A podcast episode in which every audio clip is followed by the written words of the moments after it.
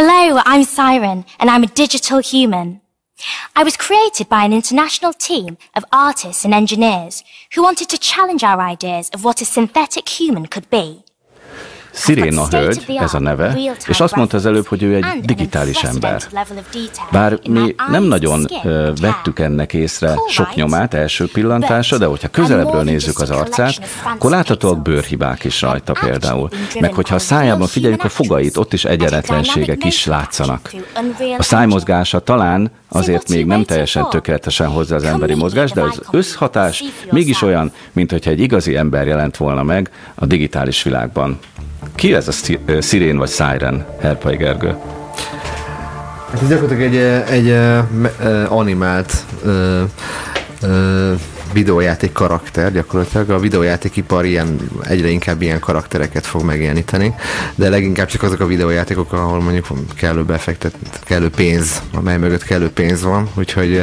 A játékokban fontos az, hogy teljesen életűek legyenek a karakterek? Mert azért az elmúlt 15-20-30 ki milyen régóta követi a játékok világát, de megszokhattuk ebbe az időszakban, hogy hát a játékokban pixeles figurák tűnnek föl, meg egy kicsit darabosan mozognak. Ez most már olyan, mintha igazi ember lenne. Játéke válogatja mutatja, tehát mondjuk a művészi koncepció is fontos egy játék mögött, mert vannak olyan játékok, ahol, ahol inkább visszatérnek egy hagyományosabb rajzolt grafika felé, vagy, vagy egy, egy ilyen rajzfilmszerű grafika felé. De, van... de a jelenben mi, a, mi az igazság? Tehát nagyon fontos, hogy életűek legyenek a figurák? Fontos, hogy életűek legyenek, de a, de a művészi hatás még fontosabb. Tehát ha mondjuk egy, egy játék vizuális világja inkább azt kívánja meg, hogy egy, egy rajzfilmszerű megjelenítést választanak, akkor inkább azt fogják választani. Ha pedig ilyen science fiction témájú játékot fejlesztenek, akkor az ilyen típusú karakterek fognak benne dominálni, mint például ez a hölgy. Tegyük hozzá, hogy az Unreal Engine nevű technika kell ahhoz, hogy Siren megmozduljon ilyen élethűen a képernyőn. És megnézzünk egy másik felvételt is, amin a jól ismert színész Andy Serkis, ugye őt a gyűrűk urából ismerhetjük. Ő adta az arcát, illetve az arc mozgását egy digitális karakternek, és azt nem tudom, hogy milyen játékból, de Osiris Black nevű figurát mozgatja, mármint az arcát. Nézzük csak meg. Tomorrow. And tomorrow. And tomorrow. Creeps in this petty pace. from day to day to the last syllable recorded time. and all our yesterdays have lighted fools the way to dusty death. Egészen komoly színészi munka van ebben, és hogyha valaki közelről megnézi majd ezt a felvételt újra, és belenéz ennek a szörnynek a szemébe, akkor tényleg olyan érzése van, mint hogy egy élő ö, szereplőről lenne szó. Tehát, de ez egyébként nem nagyon különbözik a filmekben már jól ismert motion capture technikától, ugye? Meg Tehát ez pont az. Szereplőről van szó, tényleg hiába egy digitális kép más lesz, de, mert egy avatár, de valójában a, a színészt látod az avatáron keresztül, akkor mégiscsak egy színészt nézel. Uh-huh. Ehhez is az Unreal Engine kellett.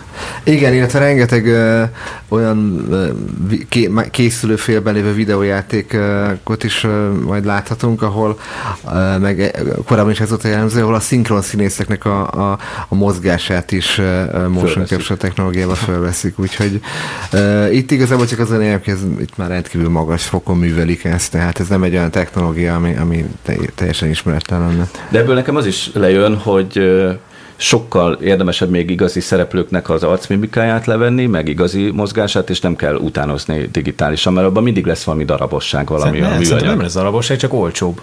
Tehát, hogyha ha jobban belegondolsz, az, hogy van egy, egy olyan ember, akinek a, akinek a, a talentuma, a szakmája az, hogy színész, jól, tud, jól tudja mozgatni azt a nagyon sok izmot, ami az arcán van, mellé tudja adni a hangját, ez meghatároz egy karaktert, az rengeteg időt és energiát spórol azoknak, akik ilyeneket készítenek.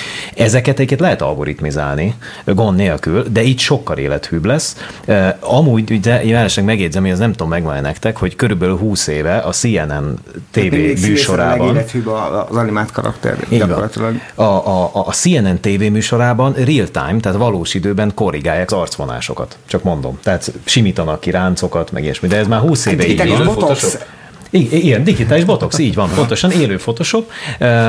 Ennek szerintem ez a következő lépése, mert ugye azt ne felejtsük el, hogy ez is real-time volt. Az első videóban Igen. az volt az érdekes, hogy ez valós időben történt, nem hogy, hogy valaki egy szerverfarmot kibérelt, és akkor ott két napig csinálták, renderelték, ugye számolták ki ezt az eredményt, hanem ez valós idő volt, úgyhogy szerintem hamarosan eljön az az idő, amikor már például egy hírolvasónál nem feltétlen lesz az követelmény, hogy hogy néz ki, a lényeg az, hogy szépen tudjon hírt olvasni. Leül egy asztal mögé, kicsit úgy mozog, ficereg, ilyesmi, ez tökéletesen elég lesz ahhoz, hogy egy, egy, egy, egy tökéletes embert lássunk vagy, majd vagy a képernyőn. Egy unalmas öltős embert inkább lecserélnek egy orkra, hogy inkább ő a Na és a valós idejű képfeldolgozásra látunk még egy példát, mert itt látni is fogjuk majd a, a digitális kép mellett a valódi képet, amint egy fiatal ember egy táblagéppel egy virtuális térben mozog.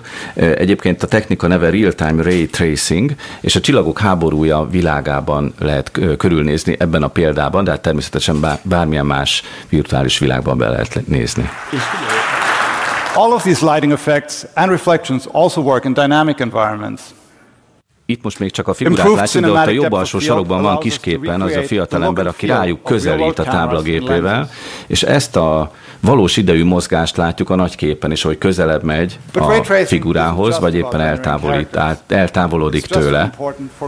Összefoglalólag amúgy megfigyelitek, hogy mindig arról beszélgetünk, hogy a valóságot minél részletesebben, bármi, de realizálni. Tehát, hogy te azt hitt, hogy az a látvány tökéletesen ugyanazt adja, mint amit amúgy te érzékelsz az itteni valóságból. És éppen ezért lesz a hajtómotorja.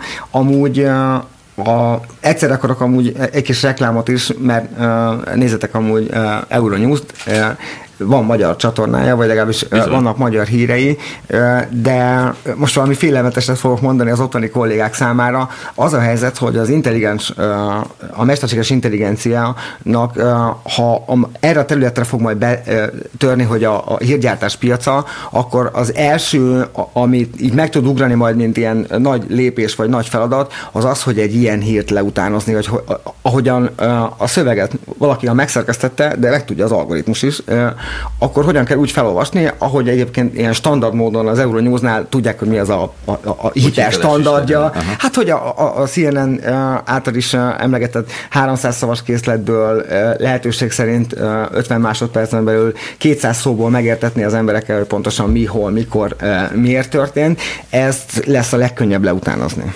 Az önvezető hírolvasó korszaka következik majd akkor. És hát, akár álhírgyártók. Na azért ezt majd, majd tényleg figyelemmel követjük, és erre vissza fogunk térni. Szerintem nagyon érdekes volt ez a látványvilág, amit az Unreal Engine-nel végrehajtottak. Gergő, milyen játékban fog megjelenni ez a, ez a, ez a világ, ez a látványvilág? Hát ezt egyre még a, a fejlesztők um, hogy is szokták mondani, hány, milyen titok alatt tartják, tehát ezt hétpecséses titok alatt tartják, tehát ezt e, annyira még nem lehet. Lehetne 7 engine-es titok. engine Tehát akkor ez most egy nagyon high-tech cucc, ez az Unreal Engine négyes verziószámmal ellátott technika? Tehát ez a játékokban most még nincsen, de Egyelőre a most kijövő játékoknál még nincsen, Aha. amik mostanában fognak megérkezni.